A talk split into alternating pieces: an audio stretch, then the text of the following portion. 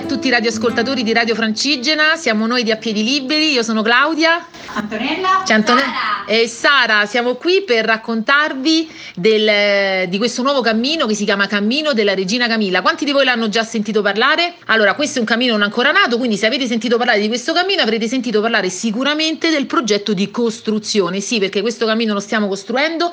A Piedi Liberi coordina un gruppo di lavoro territoriale formato da tutte le comunità, i borghi, gli enti che vivono su questo territorio.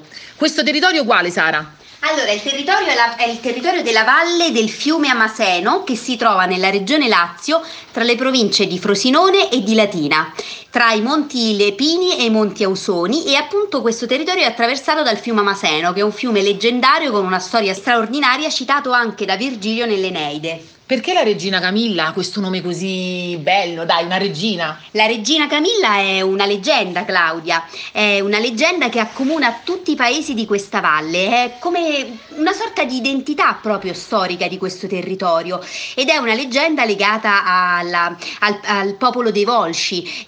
Camilla era la figlia di Metabo, re dei Volsci, che appunto scappa con il papà quando era bambina dall'antica città di Privernum, e vive la sua vita nei boschi di tutta la valle dell'Amaseno, e diventa una leggenda e una guerriera leggendaria, proprio coraggiosa e determinata, come sono le comunità della valle dell'Amaseno. Insomma, un'eroina che difende questi territori. Beh, noi non siamo delle eroine, siamo semplicemente tre donne, un'associazione, anzi 4 donne, una di noi non è potuta venire, ma è come se fosse con noi, ce l'abbiamo sempre con noi e verrà sicuramente nelle prossime occasioni. Come è andata oggi? Perché oggi, come vi stavo dicendo, non è un cammino, ma in realtà stiamo costruendo un cammino e oggi lo stiamo testando. Da oggi fino al 6 giugno testeremo l'intero cammino, ovvero stiamo testando le tracce che ci sono state mandate dal territorio.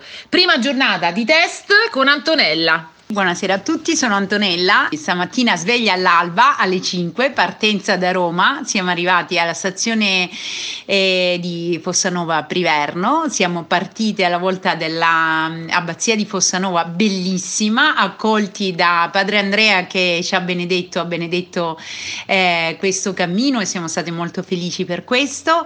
Abbiamo proseguito quindi dall'abbazia di Fossanova lungo la Francigena fino ad arrivare a Priverno, tra campi di grano e strade di campagna bellissime, accolti lì a Priverno con tutti gli onori dal sindaco e da altri dell'amministrazione. Abbiamo mangiato un piatto tipico di Priverno, che è la falia, un pane pizza speciale con i broccoletti dentro, l'abbiamo assaggiato sia nella versione salata che dolce, e da Priverno siamo ripartiti alla volta di Roccagorga, anche qui accoglienza fantastica da parte del vice sindaco e dell'assessore al turismo. Ora ci godiamo questa fase di relax prima di un'ultima cena e di altri sapori del territorio, perché ci aspetta una zuppa di pane, mi pare stasera. Sì, dovrebbe essere una zuppa di pane. Allora, un altro piatto tipico, un'altra bontà del posto. Ci dispiace radioascoltatori che non potrete mangiare la zuppa di pane con noi, però ve la racconteremo nelle prossime puntate. Un saluto da tutti quanti noi di A Piedi Liberi. Ciao! Ciao! Ciao, alla prossima!